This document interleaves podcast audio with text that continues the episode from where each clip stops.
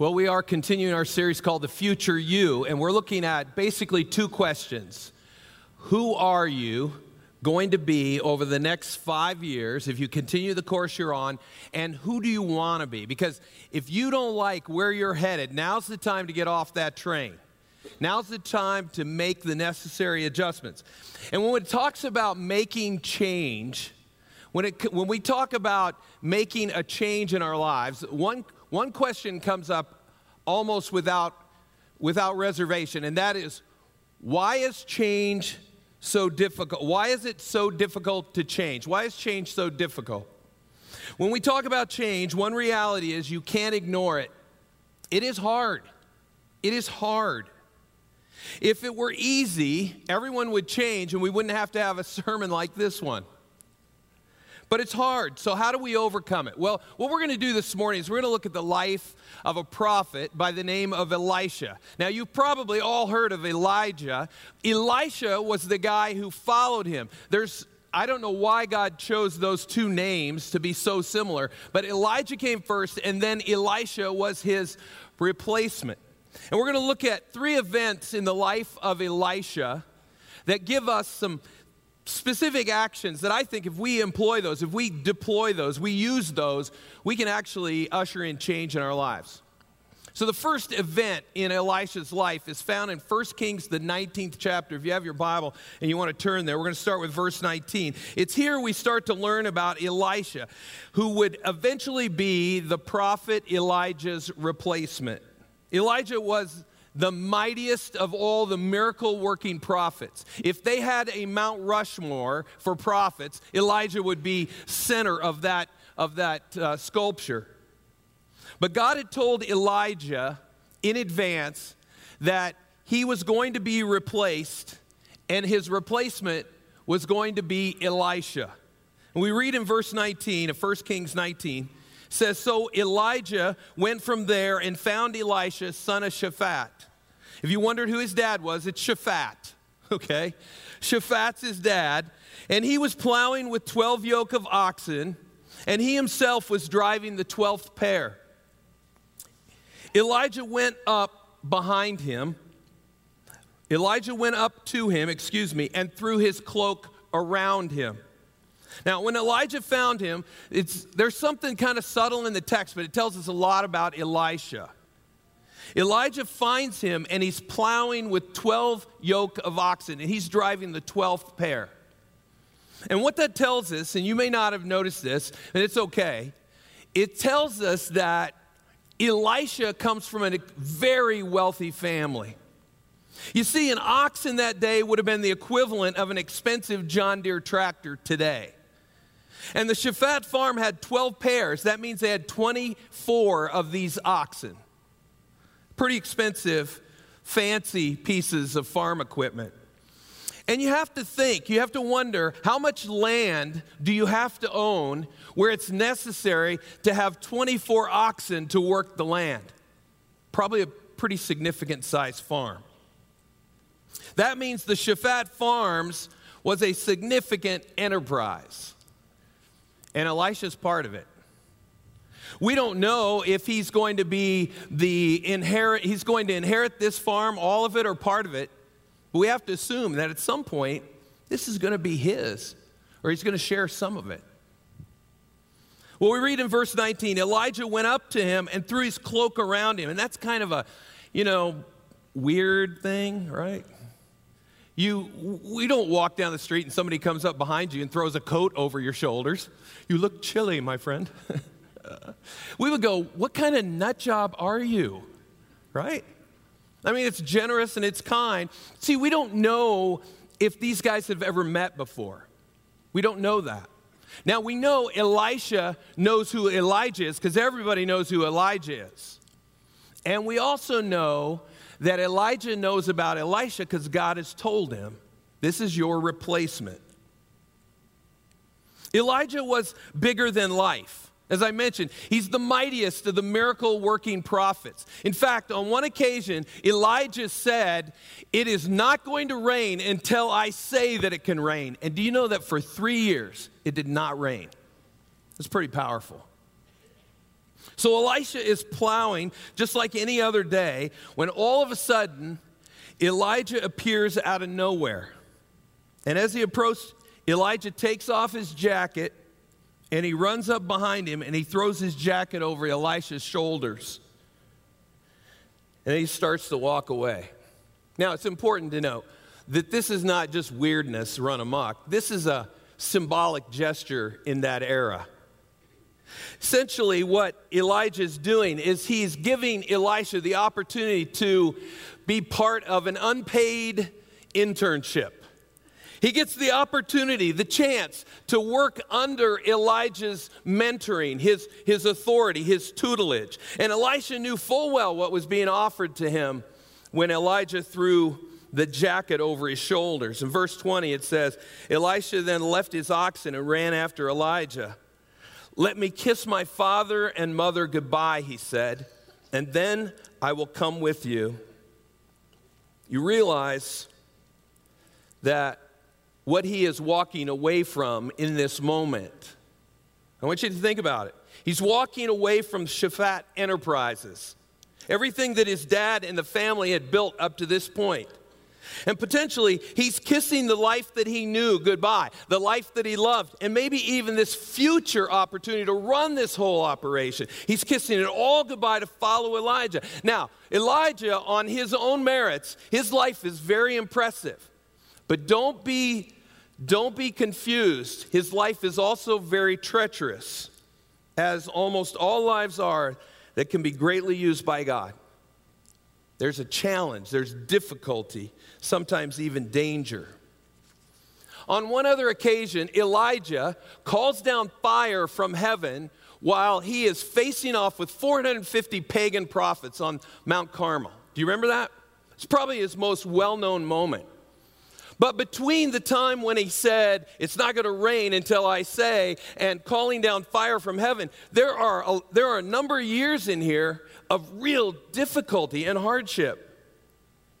Don't forget, don't forget, at one point, Elijah was living beside a brook, and ravens actually fed him. Ravens, directed by God, brought him food.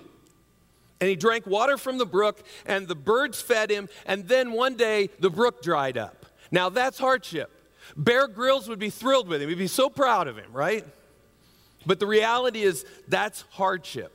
And that was part of Elijah's life. And Elisha, he may not know all the details of it, but he knows that it's not just all about, hey, it's not going to rain until I say, or calling fire down from heaven. There's a whole lot more of reality in between there. Now, those things happened and they're celebrated. But it wasn't the only part of Elisha's life. Elisha had a good idea what he's signing on for. This is a life where God's going to use him dramatically, but hardship and difficulty and opposition will be part of it. And you need to recognize that when you step out for the kingdom of God, not everybody's going to applaud that. There are going to be some people that are going to throw some forearm shivers, maybe verbally, maybe even physically, because they don't agree with you and they don't want you to succeed. That's what he accepted there on that spot.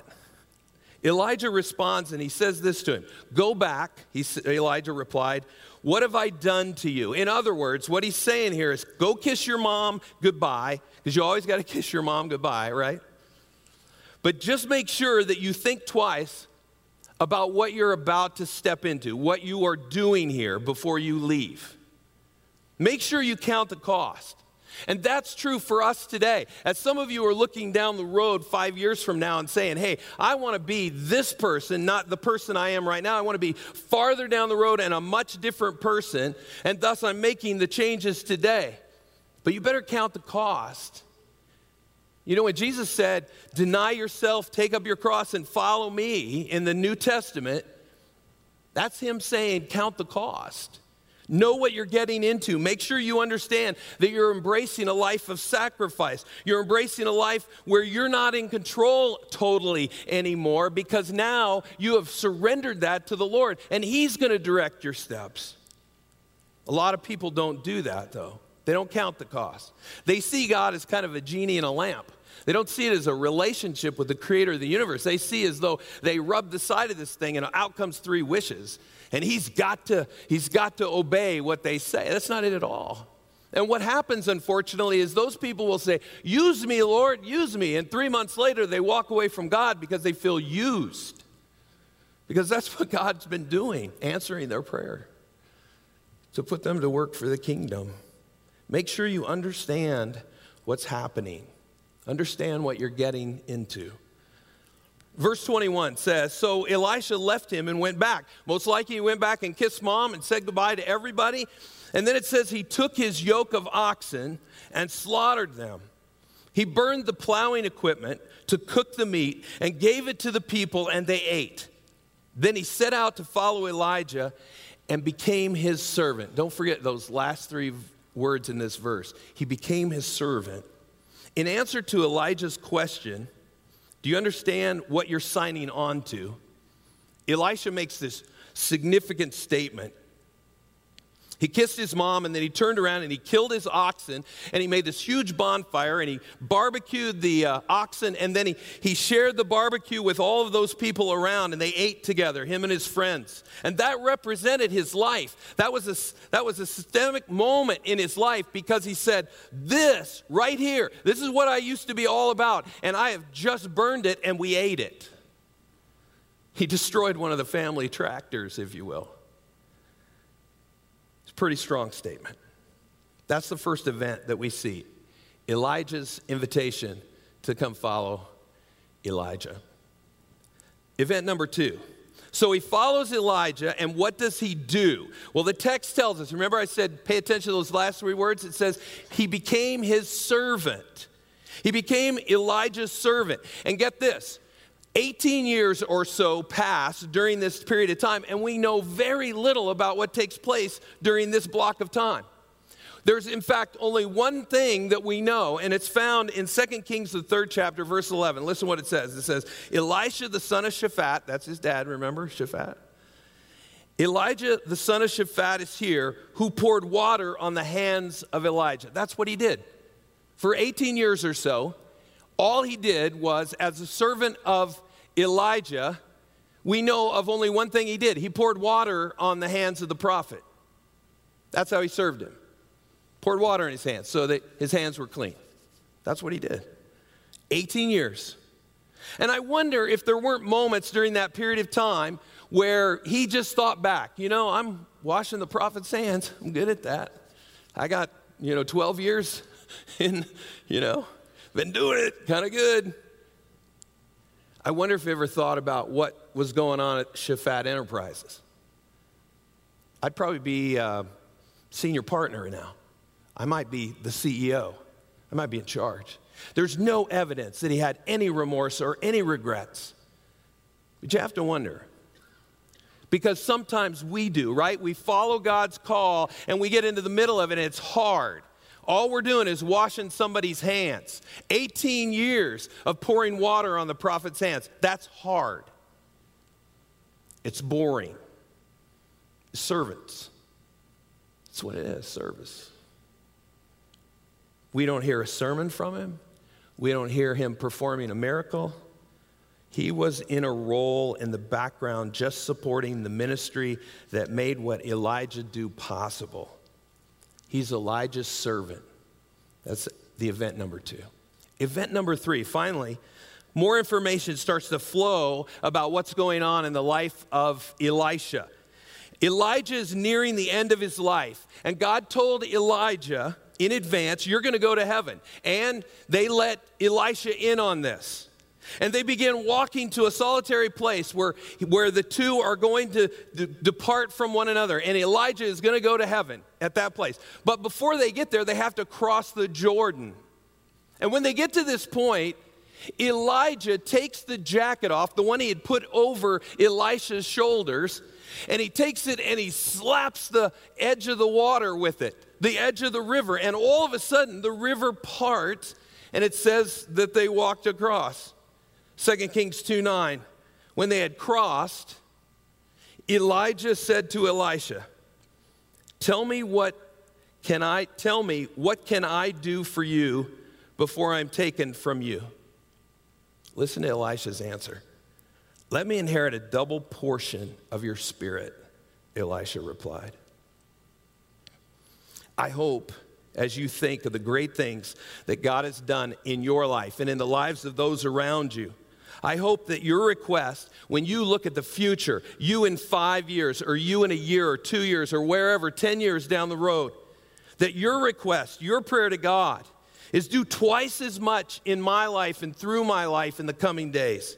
I hope that you're praying that over your kids and over your grandkids, even if you don't have grandkids yet that you're praying for them. And I hope when you pray about this church, that you pray, Lord, will you give Northeast a double portion of what you've done in the past? Will you do even twice as much in the future through this effort?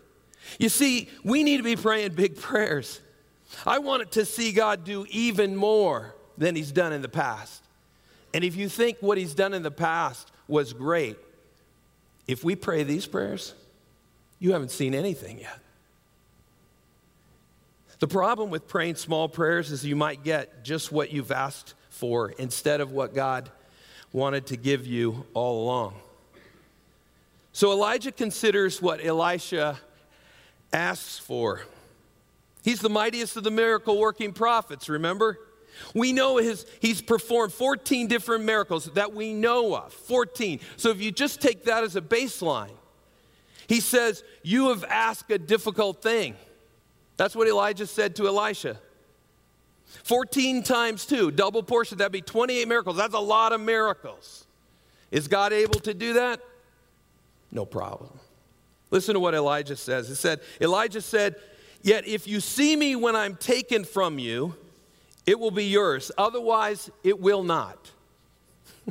there is nothing seems to be easy with Elijah, right? Everything always has some kind of caveat with it. But he says, hey, if you see me, even in his death, he said, if you see me when I leave, then it'll come to you. Now, God had something stranger in store for Elijah's ascension to heaven. He's not going to die like you and I are going to die. Now, there is one there was one aspect of that that may be not true. Jesus may return while some of us are alive, and then technically you're not going to die either. But none of us are going to go like this. None of us. It says this As they were walking along and talking together, suddenly a chariot of fire and horses of fire appeared and separated the two of them, and Elijah went up to heaven in a whirlwind. Yeah, that's not going to happen for you. You're probably going to go, oh, coronary, boom, die. Paramedics, you know, that's going to be you, right? But not Elijah. Elijah, Elijah's like, you know, I'm leaving on a fiery chariot. And think about this. You can't miss that. I mean, think about. He said, if you don't see me when I leave, well, it's hard to miss a fiery chariot with fiery horses, right? I said in the first service that they should call this Air Horse One. I know, and I said that to one of my daughters. And she goes, That's a dad joke. Don't tell it. I got it from a millennial, so I, am gonna, I'm gonna anchor with it, right? Here's what he says. He sees all of this happen, Elijah does. And then, the, then verse 12 Elisha saw this and cried out, My father, my father, the chariots and horsemen of Israel. And Elisha saw him no more. Then he took hold of his garment and he tore it in two. He actually ripped his clothes in half. This was a sign of his grief. Why would you do that? This was out of respect. This was a common thing. This was a common thing in that day. They would rend their clothes. This was a, the sign of his adoration and his honor. And it showed the love that he had for Elijah and that he was going to miss him. But then we read in verse 13, it says, Elisha then picked up Elijah's cloak that had fallen from him and went back and stood at the bank of the Jordan. So he's watching this whirlwind go, and these horses shoot off in, in Air Horse One, and they're going off into heaven, and all of a sudden his jacket falls to the ground. And Elisha sees it and he goes over and he picks it up. And look what he does. It says, he took the cloak that had fallen from Elijah and he struck the water with it. He just saw Elijah do that just moments before. Where now is the Lord, the God of Elijah? He asks. When he struck the water, it divided to the right and to the left, and he crossed over. The Lord was right there with him. This story has so much to say to us as we look to get where we want to be five years from now, 10 years from now. I titled this message, When a Crisis is Good, because a crisis is an event that, if you think about it, it proves that we are capable of change. A lot of times we say, Oh, I could never do that, or I could never change, or that would never happen in my life. But if you had to, if you were in the most specific of circumstances where everything was closing in on you on both sides, you could do what you needed to do that you said you could never do. My dad was driving home from work. He worked second shift, so he would usually get home around 10:30 to 11. And on his way home that one night, he came across an intersection where there was a terrible accident. He said people were hurt, and one car actually was laying on top of one of the people. And my dad said nobody was doing anything. It just got there. I mean, the wreck had just happened minutes before. Paramedics weren't there, poli- the police weren't there yet. And so my dad said, Hey, we need to get this, this lady out from underneath this car. And this guy says, Well, I don't think we should move her. She may have some problems. My dad said, There's gas leaking everywhere. He said, If she burns up, that's not good. So my dad goes over and he says, I'll pick this up, you pull her out. And he lifts the end of the car up. Now, he told us that part of the story, right? He lifts the end of the car. Now, my dad was physically, he was a really strong guy in his prime, but I have to believe that the adrenaline was really pumping that day because when he lifted that up, people ran over and they pulled this lady out. And she later called my dad to tell him thanks. She actually tracked him down to find out who was the guy that pulled her out from underneath the car. When a crisis happens, you find out what you're made of. You find out what you're capable of. In fact, you find out some of the extreme lengths that you could go to accomplish certain things. So don't say, hey, that's not possible, because when you have to, you're capable of change. A crisis is the best catalyst for change. It's amazing what comes to the surface in tremendously difficult situations. Motivational Tony speaker Tony Robbins, I've never quoted Tony Robbins, but this is a great statement. He says, Change happens when the pain of staying the same is greater than the pain of change. You agree with that? That's when change happens. Why is it so difficult to change? Because change is hard. Sometimes it hurts. And that's why we don't like it. Breaking old habits is never easy. If somebody says, Oh, that's easy, it's easy to lose 30 pounds, it's easy to quit smoking, it's easy to run a marathon, they're lying to you. If it was easy, everyone would do it. No one would smoke, no one would be fat. Some of you are going, Who are these people? They're horrible, right? They tell you it's easy, but it's not easy. It's hard. But if you create an internal crisis where you realize that the pain of staying where you are is worse than the pain of what it's going to take to change, then guess what? You'll find a way to get to that place. And I think God is nudging us to do that for some of us to grow closer to Him, to draw deeper in our walk with Him, some of us to step out and take ownership in ministry, some of us to actually just share the gospel with that person in the cube next to us at work. We see in Elisha's story three different actions that I think will help us when we think about taking those steps to change. The first action is this change requires drastic action. Change requires drastic action. Elisha is demanding, he's, excuse me, demonstrating drastic action when he chose to light on fire the yoke that he had used to plow with his oxen and then butchering the oxen and barbecuing them on that fire and then eating barbecue with his friends. He destroyed one of the family John Deere tractors. That's pretty drastic. That's ripped from the Cortez playbook. You know, in 1519, Captain Hernan Cortez landed at Veracruz and he gave the first order. You know what it was? He told his men to burn the ships because they were either going to succeed or they were going to die, but they were not going to retreat. That's a pretty serious order right there. As his men stood on the shore watching those ships burn. Sometimes, to truly achieve the level of success that we desire, there are going to be times when we need to burn the ships. We need to look at that thing that we've been a part of for a long time and we need to say, that's not going to get us to where we need to go.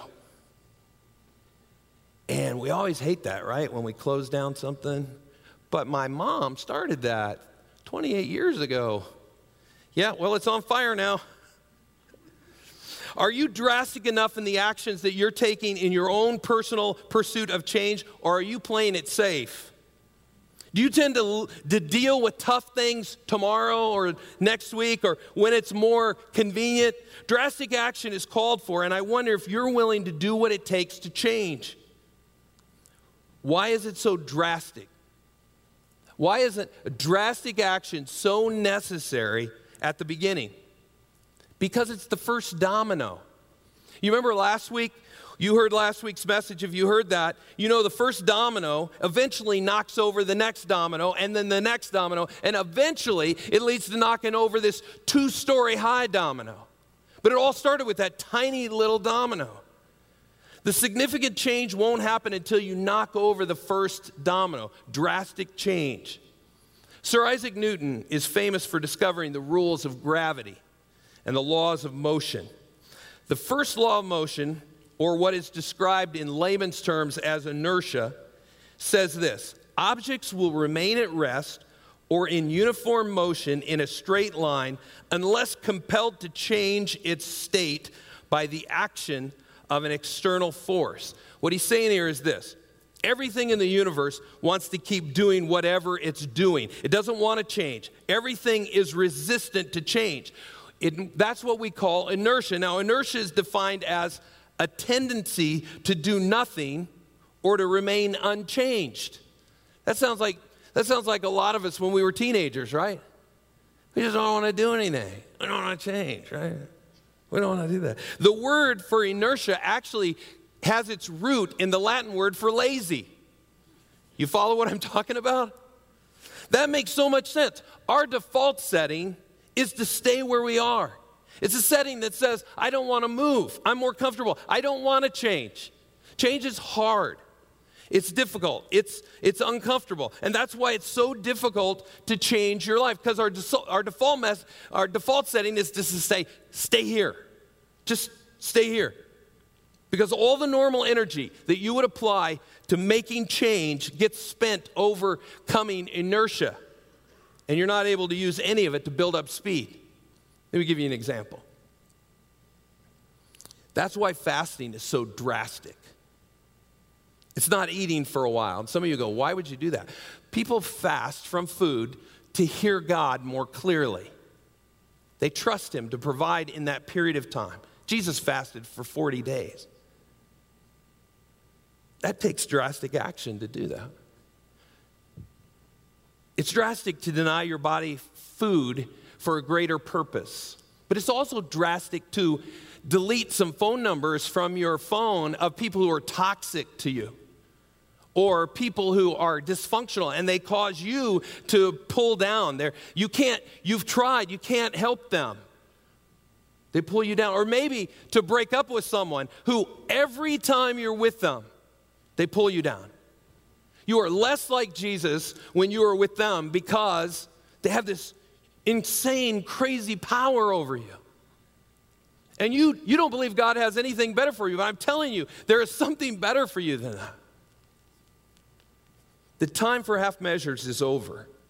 Otherwise, in five years from now, you're going to be an older version of who you are right now, only more exaggerated, more rooted in the extremes. Take drastic action. Action number two that we see in Elisha's story change requires steady progression. Change requires steady progression. A steady progression is slow and consistent. It, it might take 18 years. What's he doing? He's just pouring water on the hands of the prophet for 18 years of pouring water. Drastic action, though, it tips over that first domino. It says, I'm burning the, I'm burning the oxen, I'm barbecuing them, we're eating, and then I'm going to be his servant. And 18 years, that's it. 18 years, that's what happened. He knocks over that first domino, and it doesn't look like a whole lot's been happening all we have is just a really short verse in Second Kings that says he was pouring water. That's all we know about it. We don't know anything else. But he's growing because when the time comes for Elijah to go to heaven and God to make Elisha his prophet, he's ready. He's ready because of steady progression. Epictetus is the Greek philosopher who said, No great thing is created suddenly, any more than a bunch of grapes or a fig. If you tell me that you desire a fig, I answer that there must be time. Let it first blossom, then bear fruit, then ripen. What the philosopher is saying is whatever change you want that's sudden and instant, if it's instantly visible, it's likely not long term sustainable. Have you ever heard the phrase, if it's too good to be true, it probably is? That's what he's saying here. This kind of stuff takes time. You want the compound interest kind of time. You want that to take hold here. You want the process that God put into place, slow and steady, to win this race. God always works by sowing and reaping. So, we find ourselves a year from now doing the thing that we were meant to do and being on track to see what could happen in four more years down the road. We're on track, or maybe 10 years, or maybe even to the very end of our lives to think that's what God called me to do. Keep watering, keep pouring water. What's it going to take? Steady progression. Just day in and day out, keep being that person of God that He called you to be and keep building on it. Learn the little lessons. Be available. Take some advice, some direction from wise people around you. Don't think you have it all figured out because none of us do. Keep watering. John Maxwell said this improvement doesn't happen in a day, but it must happen daily. Daily. It's not going to happen today, and it's probably not going to happen tomorrow. Now, God could do a major work in your life, and that could radically transform you. But the truth is, that doesn't happen very often. Most of us, it's sowing and reaping, sowing and reaping, day in and day out, day in and day out. You cannot be changed by tomorrow, but it has to happen daily if you're going to get where we want to be in five years. Action number three. Action number three that we see in Elisha's story is that when there has been drastic action followed by steady progression, then you can enjoy momentum. Momentum. Isn't it interesting? The way that Elisha eventually comes to the place where slowly and steadily he's been filling up his life with these small little decisions, and we're not sure what all is going on, but he's pouring water, pouring water, and then eventually he comes to this dramatic place and he experiences momentum. He's the guy. And he goes from there and he's just riding that wave. If you take the thing that you're trying to change and you multiply it out a hundred times or a thousand times over and over again, you get to the place where you have this picture of what could happen to you in five years or 10 years or whenever down the road. And by the way, that's why you should be in a group because we were never designed to do this kind of stuff on our own. And we could talk a whole sermon on this, but you have to be connected to a biblical community. Some of you are going, I don't want to be in no stupid community, okay? Don't be telling me to do what I have to do. And I'm just telling you, if you want the maximum output from what we're talking about here, making change, you will get way more of a growth component in it when you're doing it with other people. So get in a life group, get in a D group, get in a class, get in a ministry team, get with a group of people. Maybe it's just a mentor or somebody who will pour into you and answer your questions and challenge you and hold you accountable. All those things. You need to be in a community if you're going to thrive. You have to have that. Here's the cool thing we're almost done. All this leads to momentum. Why is that?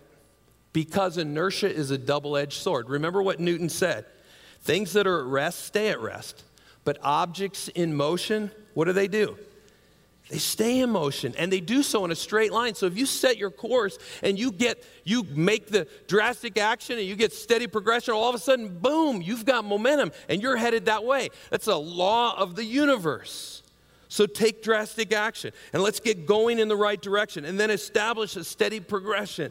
And you can keep going because of the momentum.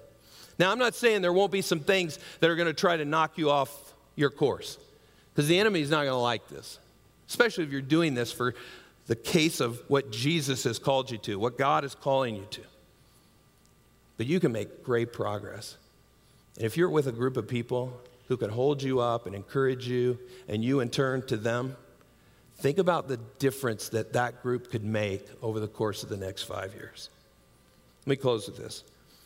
The, the space shuttle would, they tell me, use more fuel taking off to break free from Earth's gravity. I was set, I, I said it wrong in the first service. Earth's atmosphere, and, and someone smarter than me said, no, it's actually gravity. And I said, thank you. So the people were lied to in the first service, but you guys are not, okay? It's actually gravity that it has to pull away from. And it uses so much fuel that they say that the shuttle will actually spend more fuel breaking free from Earth's gravity than it will on the entire rest of its mission. It's a lot of fuel. And it does that to break free from what's holding it as an object at rest because if the universe was in control, it would just sit there on the launch pad and it would never leave. But you have to take drastic action to get the shuttle off the pad and out of Earth's, out of Earth's gravity.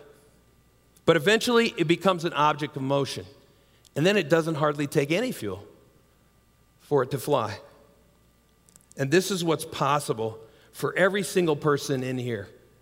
If you want to make the right decisions to be something far greater than you are now in five years. Eventually, you come to the spot where the right things have, to be, have been set in place and they have been continuing and it's hard to get off the ground at first, but you keep going and you keep giving. And here's, here's what eventually happens the overview drastic action is unbearable at times, it's hard. That's what we've been talking about. The whole first part of this talk is about change is hard. And then to maintain the steady progression, that can be uncomfortable as well. Doing the same thing, reading God's word every day spending time with Him, drawing close to Him. Kind of sounds like pouring water almost, right? I've read this before. How many times have you read it? I've read it before. Oh, wait a minute.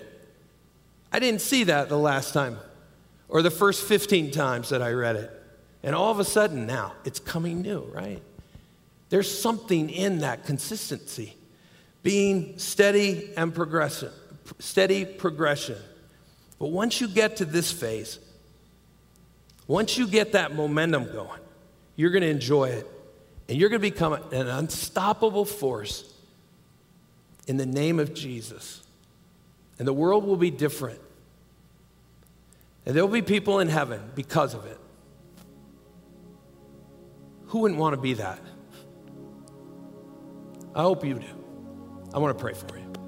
Father, thank you for your love for us. And I thank you that as we look at 2020, and we think about things in our lives that we want to change, things that we want to grow in and we want to improve. And five years from now, we don't want to be the same person, only more exaggerated version of a current self. We want to be different. We want to be more like Jesus, tooled and prepared for what you have called us to be.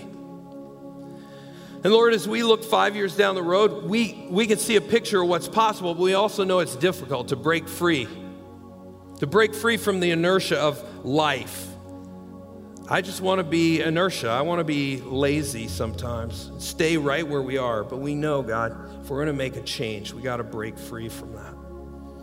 Will you give us the strength and the vision? Will you give us the tenacity to stay with it? Give us the strength, God, to take that drastic action and then help us to maintain the steady progression until we reach our goal. And then we start to experience momentum and guide us to use that momentum for your purposes, God. Use us in that way. God, don't let us get knocked off to the side or off to the other side, end up in the ditch because the enemy is trying to derail us. Help us stay focused. Help us to stay in that lane that you've created for us to be on and fight every day to accomplish what you would have us to do, Lord.